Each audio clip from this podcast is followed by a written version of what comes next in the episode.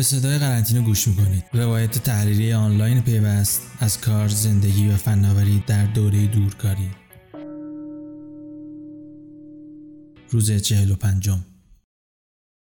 زندگی تو دوران قرنطینه که شرایط خاصی هست؟ باعث تحول تو زندگی همه ما شده. در این مورد نمیشه گفت من آدم استثنایی بودم. و دوره قرنطینه برای من یه دوره پوست اندازی ذهنی و روحی بود که روایتشو واسهتون میگم تو این پادکست. همین اول بهتون بگم که من علاقه به خاص بودن یا متفاوت بودن ندارم. تا موضوعی به عقل خودم جور در نیاد بی به بقیه و حرفشون کار خودم رو انجام میدم. شاید همین رفتارم موجب شد. تا وقتی تلفن همراه همه گیر شد و همه شیفت استفاده از زوم و مدل های جدید بودن من دلیل واسه استفاده از اون نمی‌دیدم. تا اینکه شرایط کاریم طوری شد که مجبور شدم سفر زیاد برم. اون زمان گوشی های معمولی غیر هوشمند یا به قول بچهای پیوست گوشی های خنگ برام کافی بود. روزی که به دفتر پیوست اومدم گوشی خنگم برای همه جذاب بود و برخلاف تصور خودم همه فکر می‌کردن که می‌خوام متفاوت و یا خاص باشم. از همون روز با مجتمع توافق کردیم که برای تهیه ویدیوها سراغ ابزار سنگین نریم و از گوشی های هوشمند با کیفیت استفاده کنیم.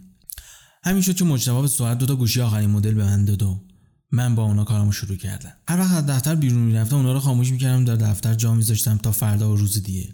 تا اینکه کرونا رسید و بچه های پیوست دورکار شدن. من به دلیل نیاز به تجهیزات و شرایط کاری که داشتیم باید هر روز به دفتر میومدم به واسه ارتباط داشتن با بچه ها واسه انجام کارها و رد و بدل کردن ویدیوهامون اینجا باز به اجبار رفتم به سمت استفاده این گوشی ها. ولی با خودم شرط کردم از همون اولش که صرفا واسه کار باشه و نه هیچ چیز دیگری. سری چند تا اپ نصب کردم. روزهای اول خیلی عادی پیش می‌رفت اما کم کم احساس کردم چیزی داره تغییر می‌کنه. چند روز اول با آرامی و دورادور داشتم رفیقم برانداز می‌کردم و کمتر وقت باش میذاشتم. ولی هرچی میزدش جذابیتاش بیشتر می‌شد و بدوارگی این شی درون من رشد بیشتری می‌کرد. طوری که روزهای بعد گوشی از دستم کنده نمی‌شد. حتی واسه کارهای ضروری. از برنامه عقب مونده بودم و تعطیلاتم در راه. ولی من مشت اول خورده بودم بدم خورده بودم. خودم رو میون رینگ بوکس می‌دیدم. من مشت اول خورده بودم و گیج بودم. اما سر پا بودم. تونسته بودم به سختی تعادلم حفظ کنم.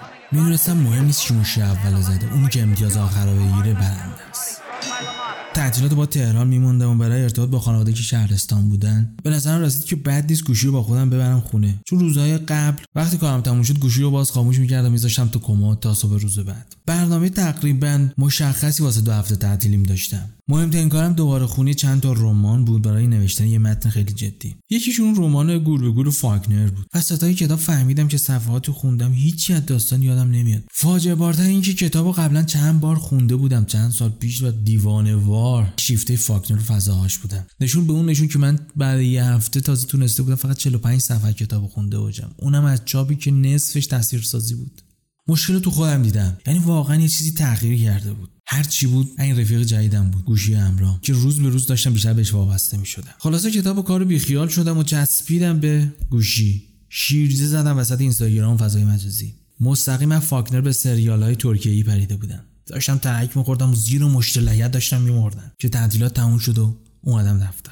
ولی گوشی ولکن نبود. یا خود من ولکن نبودم بهش وابسته شده بودم. شب که داشتم می‌رفتم خونه گفتم گوشی رو با خودم نبرم. کار تموم شده اومدم بیرون دفتر. پامو که بیرون گذاشتن بارون نرمی میومد سبکتر شده بودم مثل قهرمانای فیلم های مسعود کیمیایی که زیر بارون کلی مشت خورده بودن و یه چاقو تو پهلوشون از انتهای بنبست به سمت خیابون اصلی اومدم سبکتر بودم. آخه این گوشی های لامصب فکر چند سرگرمی هم وزنشون هست. سبکتر شده بوده می‌کنیم واسه کسی که آزاد میشه از این چهار دیواری. که همه دنیا چهار دیواری.